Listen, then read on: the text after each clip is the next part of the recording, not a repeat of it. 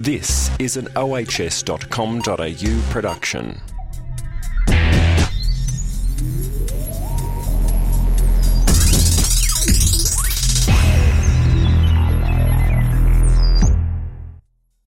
Okay, welcome back to episode four of the Health and Safety Business Podcast. Today I'm here with Daniel Benmayer from coffeeschool.com.au.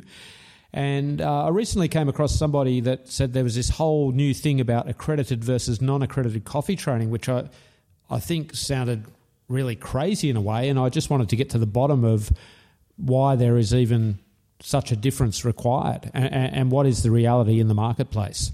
So, Dan, could you sort of give us a bit of a background as to uh, what your business does and what the changes have been in the last few years?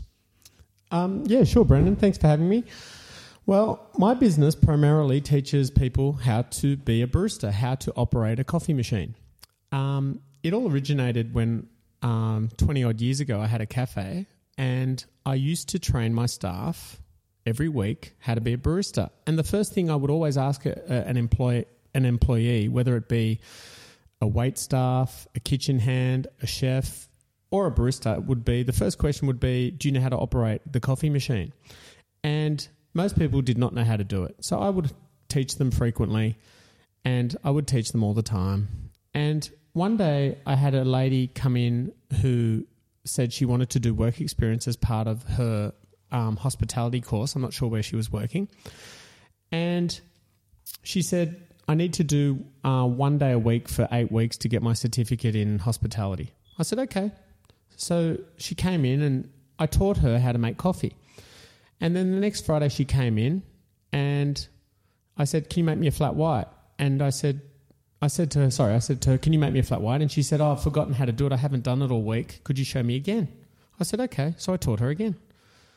And then the next week she came in on the Friday, on the same day she would always come in. And it's a shame I don't recall her name, but anyway, she was a nice a nice lady. Yep. And I said to her, can you make a flat white? And she said, Can you show me again? And I said, Hang on a minute. What's this course called that you're doing?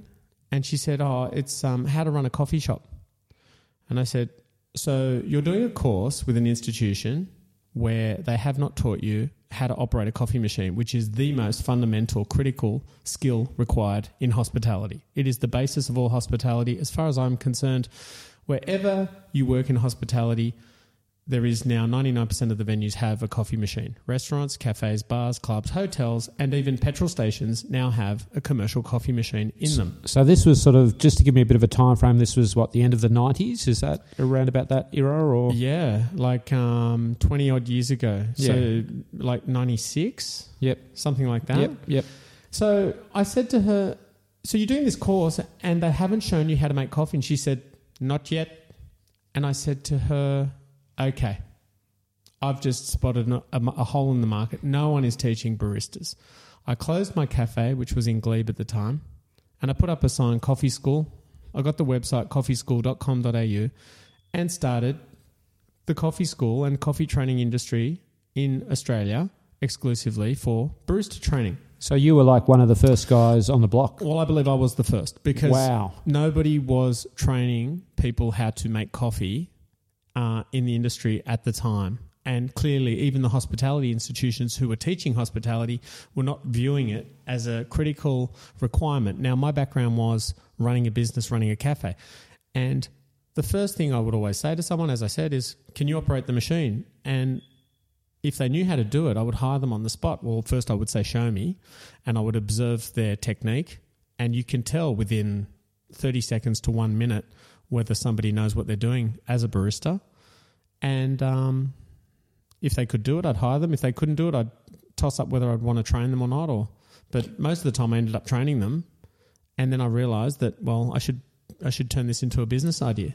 So so back then, what were you charging to to train somebody up? Well, I mean, if you were the for, when only they guy, worked for me, I Yeah. charged them nothing. Yeah. because that was part of the to get them to the level where I needed them to be at. But when I closed the coffee shop, um, I think it was around um, ninety dollars or something, ninety nine. Uh, then it went up a bit, and then we added coffee art to it, yep. and yeah, so yeah, Okay. Um, okay. And so, like, you look around these days and there's coffee shops everywhere and there's this massive demand for uh, I guess, baristas and like yourself as a, a former coffee shop owner, that staff are always a bit of a headache and trying to find people that are suitably qualified.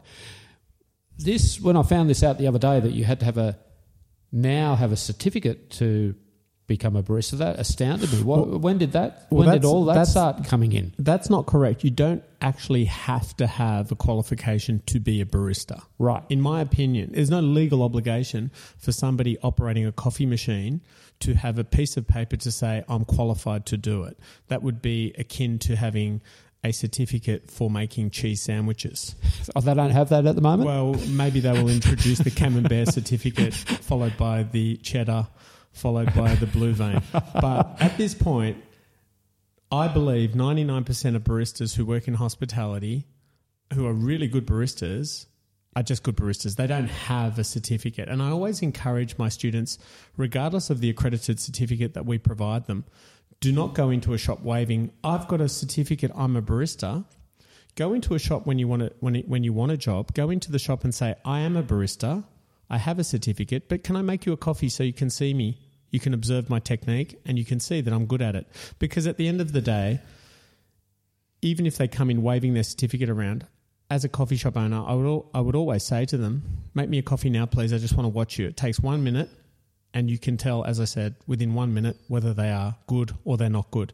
But there is no legal obligation for them to have the certificate. I think, in fact, Australia is the only country in the world that I'm aware of where we have an accredited coffee certificate. so when did that accreditation I think ca- it come came in? in. I think it came in around 2000. Wow, so it's been around for quite some time. Yeah, because for the first four years, I investigated whether there was whether or not there was a regulated qualification for coffee, and at the time, there was not.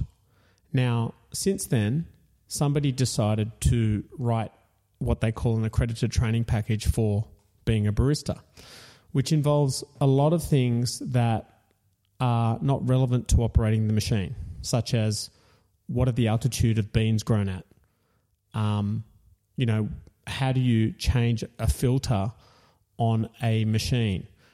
These are things that a barista does not need to know from an employer's perspective. From an employer's perspective, if I'm going to hire someone, all I'm interested in is their ability to make good coffee quickly, consistently. So it's like saying I'm a taxi driver, but I know how to change the oil in the car. The taxi driver does not know how does not need to know how to change the oil in the car. The taxi driver has to know how to drive the car.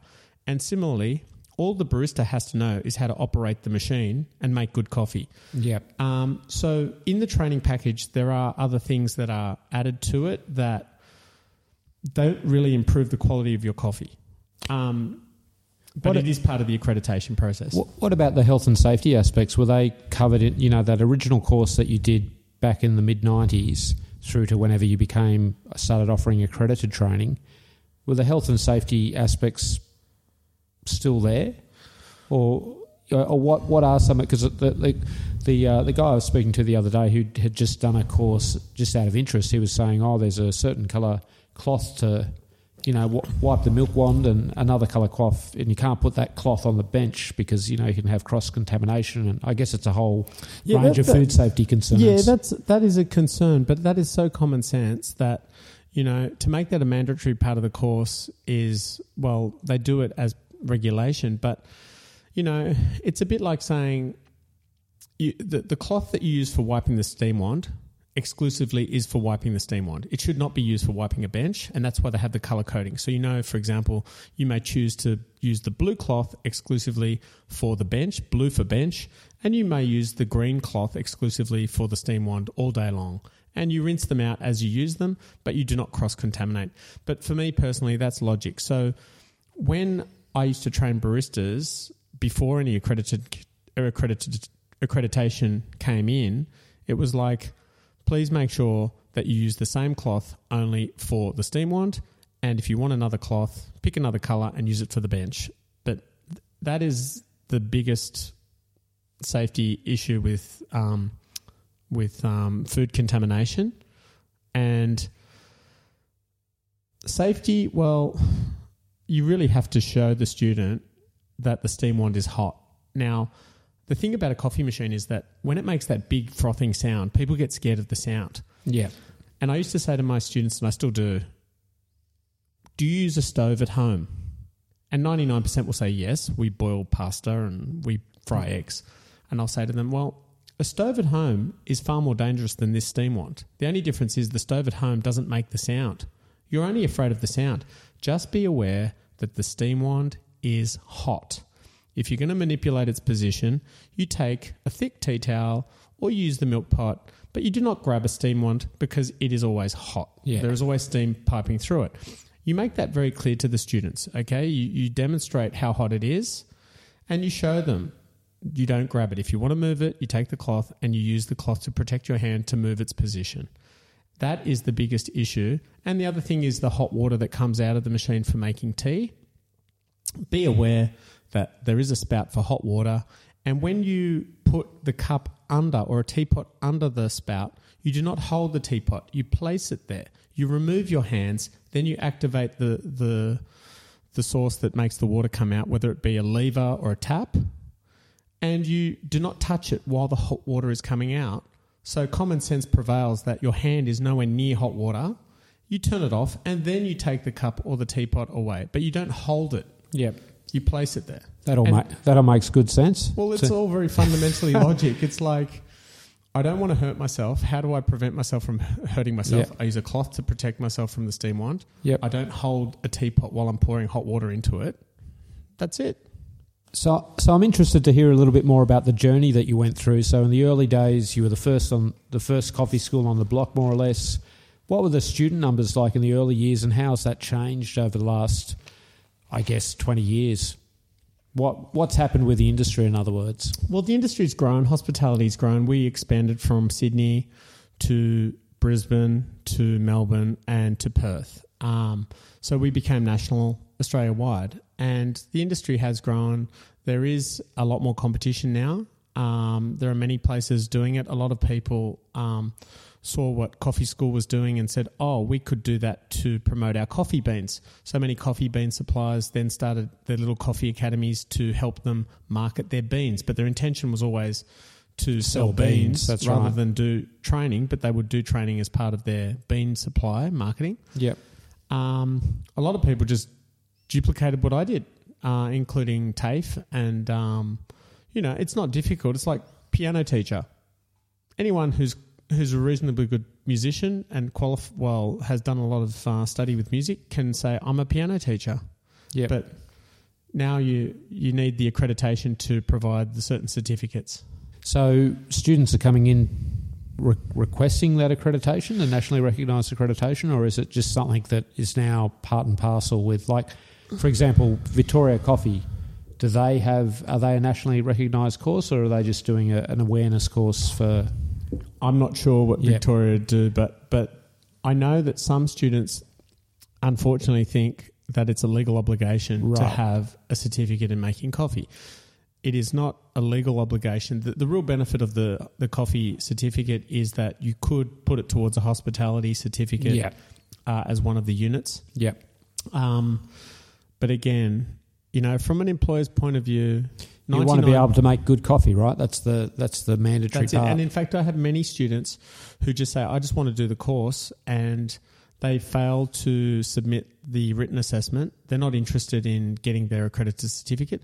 They just want to make beautiful coffee at home. Their, Yeah. their intention is they have a machine at home, they want to know how to operate it, they want to know how to get the best out of it, they want to know how to do the pretty pictures at home.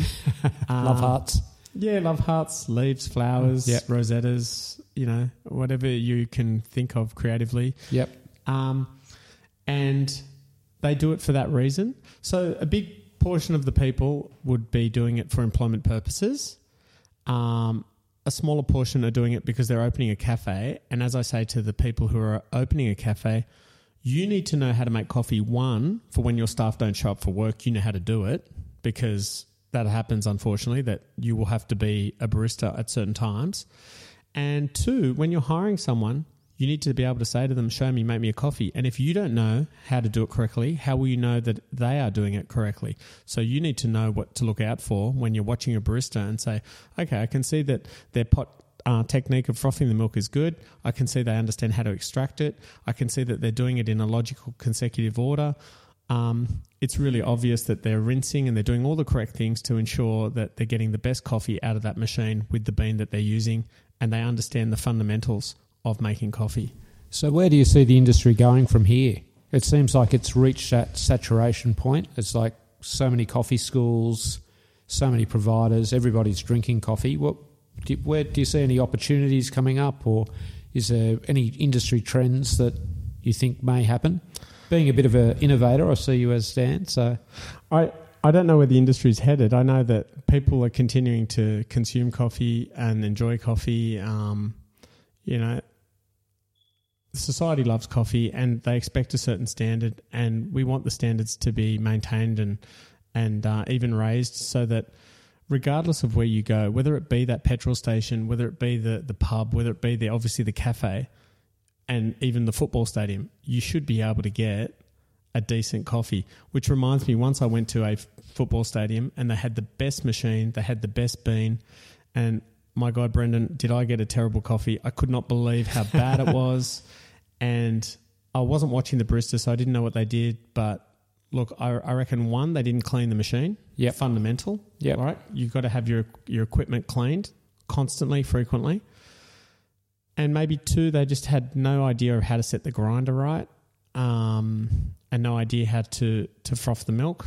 it's And- easy to get wrong, isn't it? well, as part of the way I teach coffee is I teach the students how not to make coffee. So I show them how many ways can you destroy the coffee. Let's go through the ways of what you should avoid doing. One, burn the milk. Burn the milk. It's all over. Forget about it. It's Yeah. finished. Okay. So that's the first. Um, two, over extract the coffee. Put too much in. Add dirty water to clean coffee. You know that's a big no no. Three, you don't get your grind setting right. It'll come out too quickly. It'll be very watery. Um, these are examples of what not to do. You teach these things, the student is aware of what to look out for. And it does again, it doesn't matter which machine you're learning on, whether it be a commercial machine or a domestic machine, the technique is the same. So people often say to me, Oh, well, how will I know how to use the machine at work? And I'm like, they're all the same. It's mm-hmm. like a car, a Ford, a Mitsubishi, a Toyota. Once I teach you how to operate a commercial coffee machine, you can operate any coffee machine. The brake is the brake, the accelerator is the accelerator. The steam wand is the steam wand, the group head is the group head. Yeah. It's they're all universally the same. It's it's so if you're using I teach you on the big commercial machine, you go home, you have a little domestic machine. Everything is the same except the machine is small and cute. Yep, that makes sense. Okay, well, we're going to wrap up now. I'm just going to ask you a few sort of out, outro questions. Um, how old are you? 47. 47. Okay, and what do you do to keep fit? Uh, run and surf. Run and surf. That sounds sounds uh, like a man uh, after my own passion. Um, how many hours sleep do you get on average? Uh, I try for seven if I'm lucky. Seven, I try to. Okay. Um, have you got any personal goals that you're looking to achieve in the next 12 months? Peace of mind is a big one. Peace of mind. That's a good one. That's a good one. And then uh, finally, what business achievement would you like to be most remembered for? Oh, I, I, I Bringing coffee to Australia, coffee training to Australia. yeah, maybe. I, I haven't really thought about it. I, I really, you know, if people remember me, great. If they don't, well, that's Yeah. okay. I'm just another dot on the universe. okay, Dan. Well, it's been great having a chat to you. If people want to find out a little bit more about Coffee School, where can they go? Coffeeschool.com.au. Okay, Dan, thanks very much. Great speaking. Thanks, Brendan.